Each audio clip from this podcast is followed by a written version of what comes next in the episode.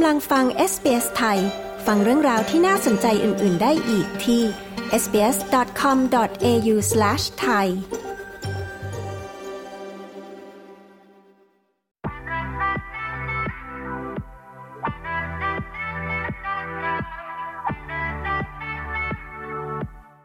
หลายคนคงรู้จักถึงมาดามแจ๊สผาแซบนะคะ คุณเพนนภาหรือคุณนก คนรู้ มาเล่าถึงจุดเริ่มต้นด้วยการคิดถึงอาหารอีสานฝีมือแม่ ทำไมเธอถึงตัดสินใจทำอาหารขาย และจุดประสงค์ที่อยากพาทุกคนไปแซบด้วยรสชาติอาหารของเธอ ฟังคุณนกเล่าถึงช่วงแรกที่เริ่มทำอาหาร วันที่เธอเจอปัญหา รวมถึงวิธีการทำอาหารขายจากบ้านอย่างถูกกฎหมายในออสเตรเลียค่ะ ดิฉันชลดากรมยินดี SBS ไทยรายงานค่ะ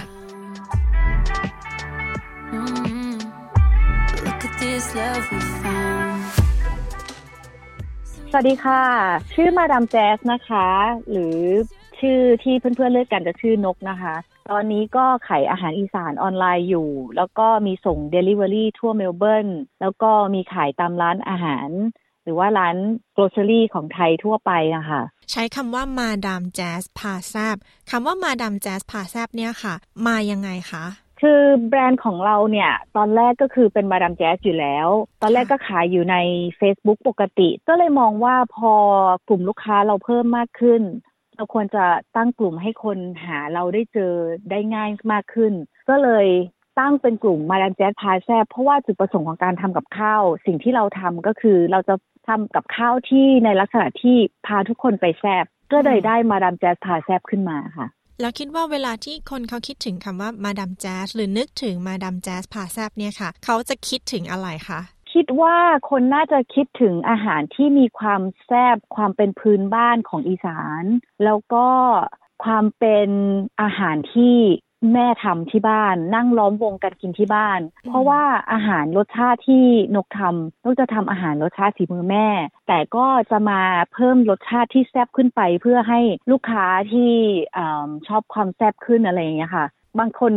กินแล้วรู้สึกว่าคิดถึงบ้านจังเลย คิดถึงภูมิลำเนาของตัวเองที่มาจากอีสานจังเลยอะไรอย่างเงี้ยค่ะ คิดถึงครอบครัว อย่างนี้แสดงว่าคุณแม่นี่ทำกับข้าวเก่งใช่ไหมคะ เก่งและก็อร่อยด้วย จริงๆต้องขอบคุณคุณแม่ที่ที่ทำกับข้าวอร่อยให้กินตลอดแล้วทีนี้ก็เลยรู้สึกว่าความอร่อยของคุณแม่อะเราก็เลยรู้ว่าอันนี้มันคืออร่อย เพราะเราทำรสชาติของคุณแม่ ก็เลยได้สิ่งเนี้ยเพื่อที่จะมาให้ส่งต่อให้กับลูกค้ากิน บางคนส่งข้อความมาบอกอุ๊ยกินแล้วรู้สึกคิดถึงคุณแม่จังเลย คิดถึงคุณยายจังเลย คิดถึงคุณย่าจังเลยอย่างเงี้ย มันก็จะโอ๊ยมันคือจุดประสงค์ของเราเนาะที่เราทำอาหารให้คนแล้วรู้สึกคิดถึงบ้าน โดยที่ไม่ต้องไปถึงบ้านแล้วก็ยังได้กินอาหารแบบนี้อยู่อะไรอย่างเงี้ยค่ะ ขอย้อนกลับไปนิดนึงได้ไหมคะว่าทำไมตอนแรกเนี่ยค่ะ ถึงตัดสินใจทำอาหารขายอะคะคือจริง ๆ จุดประสงค์หลักของการมาที่เนี่ยไม่ได้ตั้งใจจะมาขายอาหารเลย เพราะว่าพื้นฐานเป็นคนไม่ทำกับข้าวขาย แต่มีอยู่ช่วงหนึ่งที่ไปอยู่ที่เมืองไทย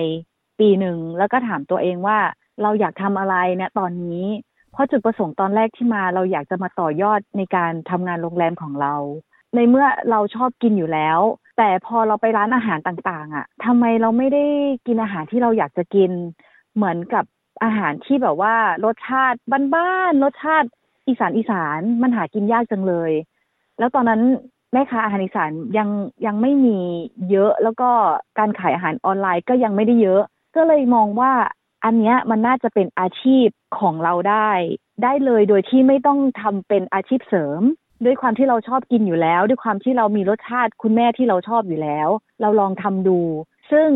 มันก็ไปได้ดีขึ้นมาเรื่อยๆอะค่ะ ก็เลยคิดว่าอะเราจะเอาอันนี้แหละเป็นอาชีพเราเลย โดยไม่ต้องไปหางานอย่างอื่นทำคำว่าที่ไปได้ดีขึ้นมาเรื่อยๆ นี่หมายความว่าก็คือพอเราเริ่มทำขายนี่คนก็แบบชอบรสชาติเราแล้วแบบอยากให้ทำอีกไงใช่ไหมคะ ตอนนั้น ใช่ก็คือวันแรกจำได้เลยว่าออเดอร์คือเยอะมาก รับคือไม่ได้หมดเลย ก็จะบอกว่าขอรับแค่นี้ เพราะว่าตอนนั้นก็ยังไม่ชินว่าเราจะต้องขับรถไปส่งอย่างนั้นอย่างนี้เท่าไหร่เพราะตอนนั้นก็ขับรถคนเดียวเนาะค่ะแล้วทีนี้ก็มีปากต่อปากลูกค้าบอกว่าทำอีกเมื่อไหร่เราก็ลองทำดู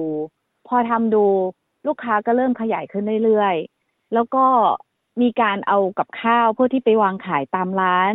ไทยอะไรอย่างเงี้ยค่ะ มันก็ขยายไปได้เรื่อยๆ แล้วก็เราก็รู้สึกว่า อะตรงนี้แหละเป็น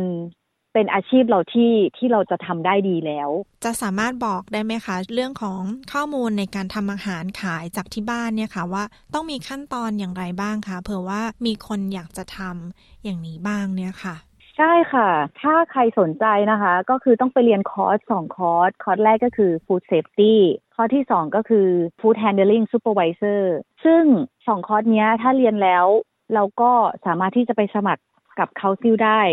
โดยทุกครั้งที่มีคนมาถามเรื่องนี้นกจะแนะนำว่าให้โทรไปหา council ในในเขตที่เราอยู่ หรือว่าให้เดินไปหาเขาเลยว่าเราอยากจะขายกับข้าวที่บ้าน เราควรจะทำอย่างไรบ้าง เพราะ สิ่งที่ได้ยินมาก็คือว่าแต่ละ council จะมีความต้องการไม่เหมือนกัน อย่างเช่น บางบางเขตจะให้เราสามารถที่จะทำกับข้าวขายในครัวในบ้านเราได้ แต่บางเขตเราจะต้อง set up เป็น commercial kitchen เพราะฉะนั้นแล้วเนี่ย เดินไปคุยกับเขาเจ้าหน้าที่รัฐที่นี่น่ารักมาก เขาจะแนะนำเรา อย่างตอนที่นกไปเริ่มเนี่ย นกเดินไปหา เจ้าหน้าที่บอกว่าจะขายกับข้าว เขาจะถามเราว่าเรามี sink ที่บ้านเป็น sink คู่ไหมเรามี เครื่องล้างจานอือหือมีไหมเราบอกมีค่ะ แล้วเขาก็จะแนะนำให้เราไปเรียนสองคอร์สนี้เขาจะส่งลิงก์ให้เราส่งโรงเรียนให้เราช่วยเหลือเราทั้งหมดเลย หลังจากที่เราเรียนเสร็จแล้วมีสองคอร์สนี้แล้ว เราเอาไปยื่นให้เขาเขาก็จะนัดวันที่จะมาตรวจครัว พอตรวจครัวเสร็จเรียบร้อย ก็ลุยเลยค่ะ ขายได้เลย ตามนี้เลยค่ะ โอเคค่ะ นิดนึงนะคะสำหรับอ่าคนไทยบางคนคำว่า council นี่คือเทศบาลท้องถิ่นนะคะใช่โอเคค่ะใช่ค่ะ ตอนที่ทำอาหารขายในช่วงแรก ๆ ตามที่เล่าไปเมื่อตอนเบื้องต้นเนี่ยนะคะ เป็นยังไงบ้างคะเคยแบบว่าทำพลาดหรือว่าอะไรงี้ไหมคะมีค่ะมีอยู่แล้ว ซึ่งตอนแรก ๆ เนี่ยเรายังไม่ได้มีสูตรเป็นของตัวเองว่าเราควรจะทำยังไง สูตรก็จะเคลื่อนหน่อยนึง แต่ก็จะพยายามทำ ให้ได้ดีที่สุด อย่างเช่นเอ่อแจ่วบองอย่างเงี้ย ลองผิดลองถูกมามาอืมเยอะมาก จนกว่าเราจะแบบทำเป็นสูตรให้ได้ทุกวันนี้ โดยที่ออกมารสชาติไม่ได้เปลี่ยนจากเดิมเลย เป็นคงเดิมตลอด ส่วนกับข้าว มันไม่มีสูตรตายตัว แต่เราก็ตวงว่าควรจะใส่เท่าไหร่ แต่ด้วยความที่ในการทำกับข้าว บางทีมะนาวก็เปรี้ยวไปอืมโน่นนี่นั่นอะไรอย่างเงี้ยค่ะ ก็ทำพยายามทำให้คงที่มากที่สุด ส่วนจุดเริ่มต้นของการขายแรก ๆ มันจะยากตรงที่ว่า ตอนนั้นตลาดของการขายออนไลน์ มันยังไม่บูมเท่าตอนนี้ เพราะฉะนั้นเราจะต้องหาแหล่งลูกค้าเอง ตอนนั้นนกไปที่ไหนก็คือไปขับรถไกลที่ไหนก็คือไปมเพื่อที่จะสร้างชื่อเสียงให้ตัวเอง ให้คนรู้จักให้คนคุยกันปากต่อปาก บอกว่ามีมีมีเราอยู่ในการขายอาหารออนไลน์นะอะไรอย่างเงี้ยค่ะ มันก็คือจะหนักในช่วงแรกๆหน่อยหนึ่งในการโฆษณาตัวเอง ไกลแค่ไหนก็ไปนี่ ไกลที่สุดที่เคยไปนี่คิดว่าที่ไหนคะจำได้ไหมคะไกลที่สุดน่าจะไปเกือบถึงมอร์นิงตันโอ้โห ชั่วโมงแล้วคตอรึ่นงใช่ก็ไป แล้วก็ลูกค้าไม่ได้สั่งเยอะด้วย สั่งแค่แจ่วบองอ่าอ่าเท่าไหร่อะหนึ่งกิโลอะไรเงี้ย ค่าส่งก็ไม่คิดอ่าแต่นกมองว่าการที่เราไปแล้วถ้าลูกค้าชอบของเรา มีการซื้อซ้ำมีการปากต่อปาก มันก็คือการตลาดของเรา ซึ่งการตลาดของเราในตรงนั้นน่ะ มันเริ่มจากศูนย์อยู่แล้ว มันเริ่มจากติดลบด้วยซ้ำอะค่ะ มันจะต้องก้าวไปหนึ่งสองสามสี่ห้าโดยที่เราต้องลงทุนเยอะหน่อยแค่ตอนแรกเท่านั้นเอง มาดามแจ๊สพาแซบเนี่ยเป็นชื่อของกลุ่มใน Facebook ใช่ไหมคะ ที่เมื่อกี้อ่านกบอกใช่รวมถึงการใช้โซเชียลมีเดียการขายอาหารออนไลน์เนี่ย คิดว่าการใช้สื่อโซเชียลมีเดียเนี่ยค่ะ ช่วยในเรื่องของการขายยังไงบ้างคะทำให้ลูกค้าเข้าไปถึงเราได้ได้มากขึ้น โดยเฉพาะอย่างเช่น ถ้าสมมติว่าเราใช้ชื่อ Facebook ของเราอะ บางคนอาจจะจำชื่อเราไม่ได้ แต่ถ้าเราตั้งกลุ่มขึ้นมาอย่างเป็นมาดามแจ๊สพาแซบอะไรเงี้ย มันจะเหมือนว่าคนจะจำชื่อได้มากกว่าที่เป็นชื่อของเราใน Facebook แล้วทุกคนก็รู้ว่า อ่า ถ้าอยากกินอาหารอันเนี้ยจะต้องไปหาเราได้ที่ไหน แล้วการที่เราใช้กลุ่มตัวนั้นขายกับข้าวขายของ มันก็จะเป็นการขายของมากกว่าที่เราจะไปลงชีวิตส่วนตัวของเรา ซึ่งมันก็จะปนเปกันไปอยู่ในนั้นอะไรอย่างเงี้ยลูกค้าก็จะได้หาสิ่งที่เขาอยากได้อยากจะซื้อในเพจของเราได้มากขึ้นนะคะ ได้ข่าวว่าอ่ามาดามแจ๊สนี่มี t ิ k t o k ด้วย ช่วยเล่าให้ฟังตรงนี้ได้ไหมคะ จุดเริ่มต้นของการเริ่มทำ t ิ k t o k เนี่ยค่ะ การเริ่มทำ TikTok ก็คือว่าช่วงนั้นก็น่าจะเป็นโควิดที่ที่ทุกคนเริ่มทำ TikTok ตอนแรกก็ไม่ได้คิดว่าจะเป็นการโฆษณาอะไรในการขายของ ก็แค่ถ่ายว่าเออเราทำกับข้าวนะ เราตำแจ่วนะ เราทำโน่นทำนี่นะ ผลิตภัณฑ์ของเรามีอันนั้นอันนี้นะ ไม่ได้คิดถึงเรื่องว่าอาจจะขายมากขึ้นในตรงนั้นเลย เพราะว่าตอนแรกๆ TikTok เนี่ยเขาจะห้ามให้เราโฆษณาขายของ เราก็จะไม่โฆษณาเลย แต่เราก็จะมีผลิตภัณฑ์ อยู่ในนั้นของคลิปของเราตลอด อย่างเช่นเรากินอันนี้นะ เราทำส้มตำเรามีปลาร้าของเรา เรามีผลิตภัณฑ์ของเราอยู่ในนั้นตลอดคนจะถามอันนี้ซื้อจากไหนคะ เราบอกเอาของเราขายเอง อะไรอย่างเงี้ย ลูกค้าก็จะมาเอง กลายเป็นว่าลูกค้าเพื่อนๆในติ๊กต็อกที่เป็นเพื่อนกันเขาก็จะจะสั่งเรามากขึ้น จะเห็นสิ่งที่เรากินสิ่งที่เราใช้ กลายเป็นว่าเราได้ลูกค้ามากขึ้นในทางที่เราส่ง ไปรษณีย์ให้เขาได้ทั่วออสเตรเลียอย่างเงี้ยค่ะคุณกำลังฟังรายการ SBS ไทยกับดิฉันชลดากรมยินดีนะคะ เรากำลังพูดคุยกับมาดามแจสพาแซบหรือคุณนก เพนนภาคนรู้ค่ะ คุณนกช่วยพูดถึงกลยุทธ์ที่ครอบคลุมทุกพื้นที่หน่อยค่ะ การให้คนมารับแล้วเอาไปส่งลูกค้าตามพื้นที่ เพราะว่าตอนนี้นี่คือเห็นลงครั้งหนึ่งแล้วคือ เขตนี้ให้ติดต่อน้องคนนี้ไปเป็นคนส่งเนี่ยค่ะ ตรงนี้ทำไมถึงทำแบบนี้คะ เอ่อต้องต้องบอกว่าด้วยความที่กลุ่มลูกค้าของเราเริ่มเยอะขึ้น ค่ะ ทีนี้พอลูกค้าส่งข้อความมาถามว่าส่งที่นี่ไหมคะเราบอกอ๋อไม่ได้ส่งค่ะ ลูกค้าก็จะบอกว่าถ้าส่งบอกด้วยนะคะ ก็เลยเริ่มคิดแล้วว่า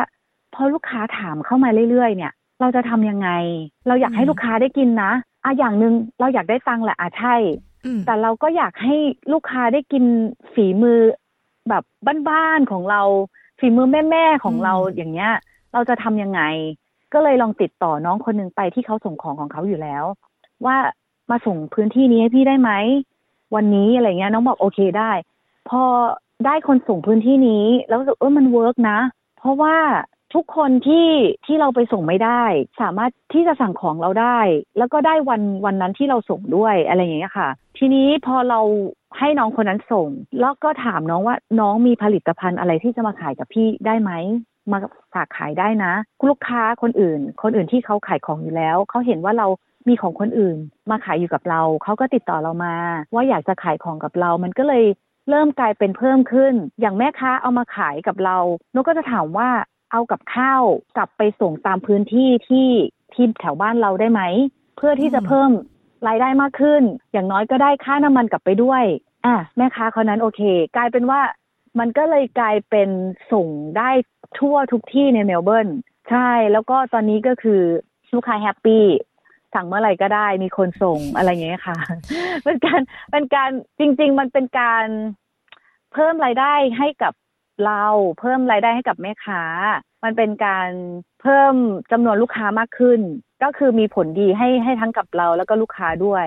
คือทุกคนได้ด้วยเป็นแบบ win-win situation ใช่ตัวนกใช่เองก็ค่ะได้ส่งอาหาร คนส่งของหรือว่าอะไรก็คือทุกคนแฮปปี้ ใช่ใช่ค่ะ แล้วทำไมถึงเอาของคนอื่นนะคะมาขายด้วยอะคะ อย่างเช่น ทุเรียนหรือว่าอาหารที่ทำโดยคนอื่น เพราะว่ามาดามแจ๊สนี่ก็คือเป็นอาหารอีสานเนาะแต่ตอนนี้เห็นขายอาหารอื่นด้วยอะค่ะอยากให้ลูกค้าที่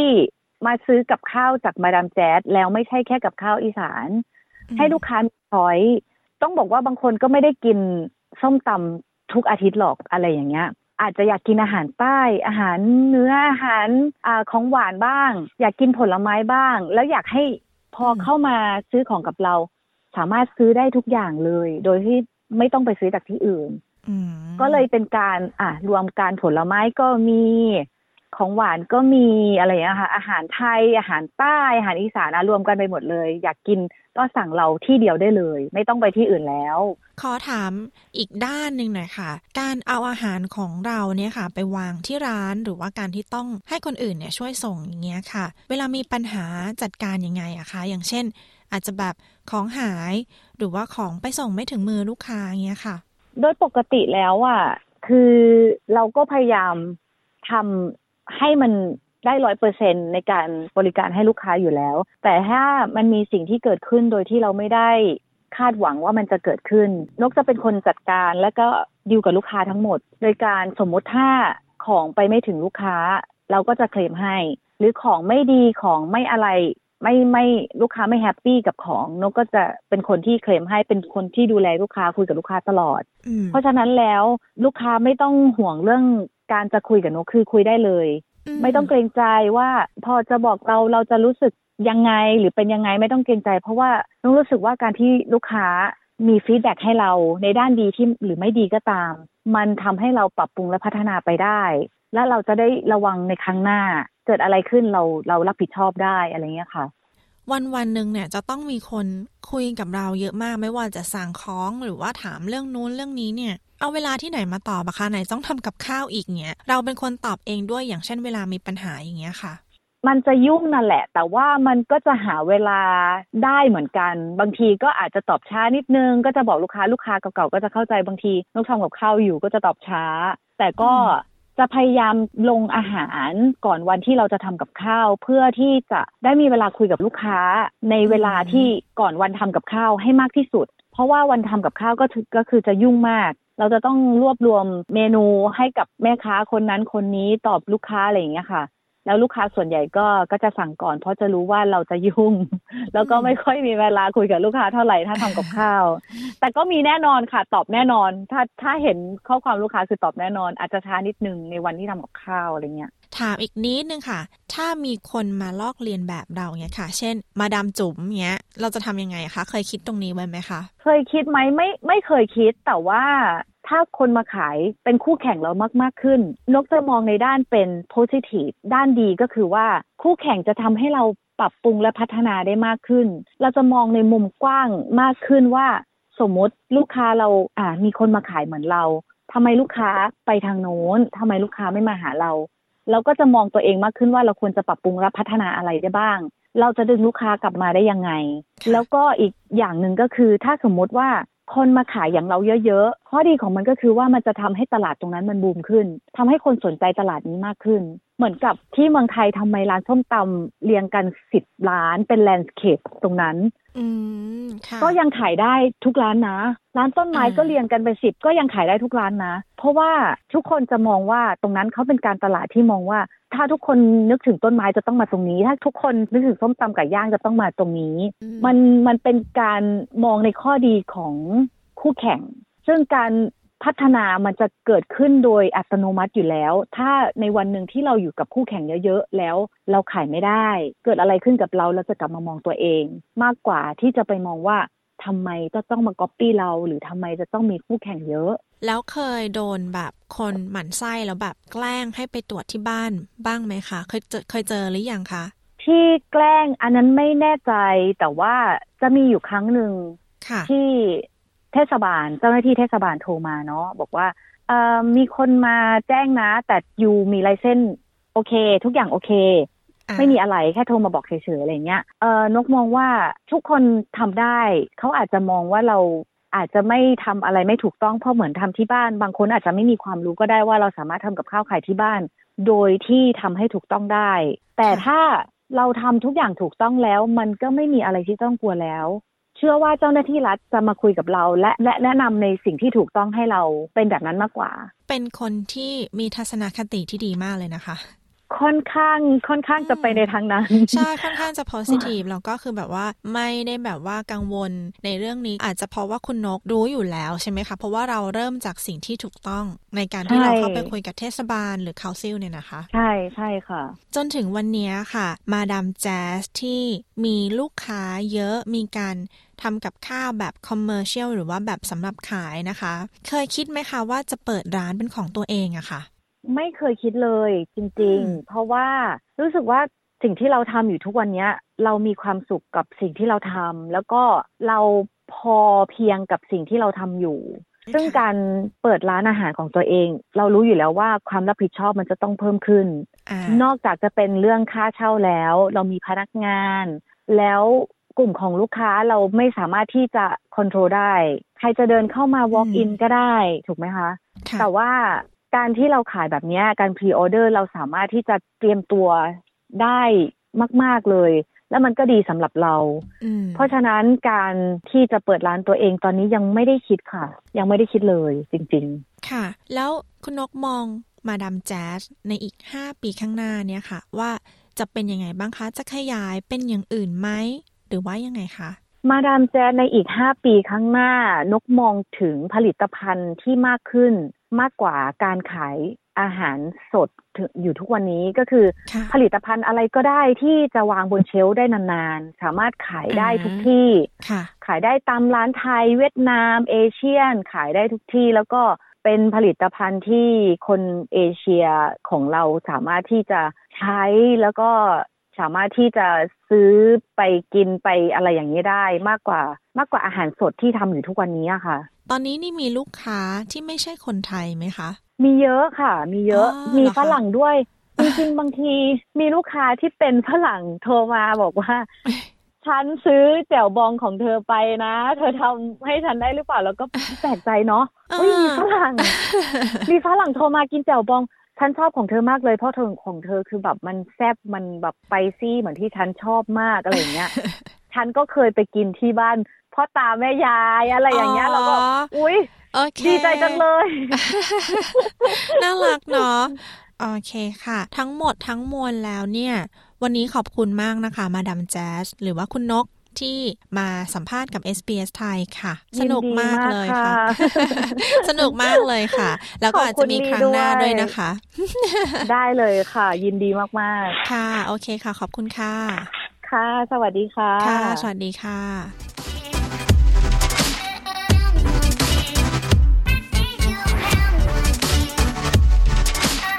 ที่จบไปนั้นคือบทสัมภาษณ์ของคุณเพญนภาคนรู้ หรือคุณนกมาดามแจ๊สผ่าแซบค่ะ ดิฉันชลดา กรมยินดี SBS ไทย รายงานค่ะ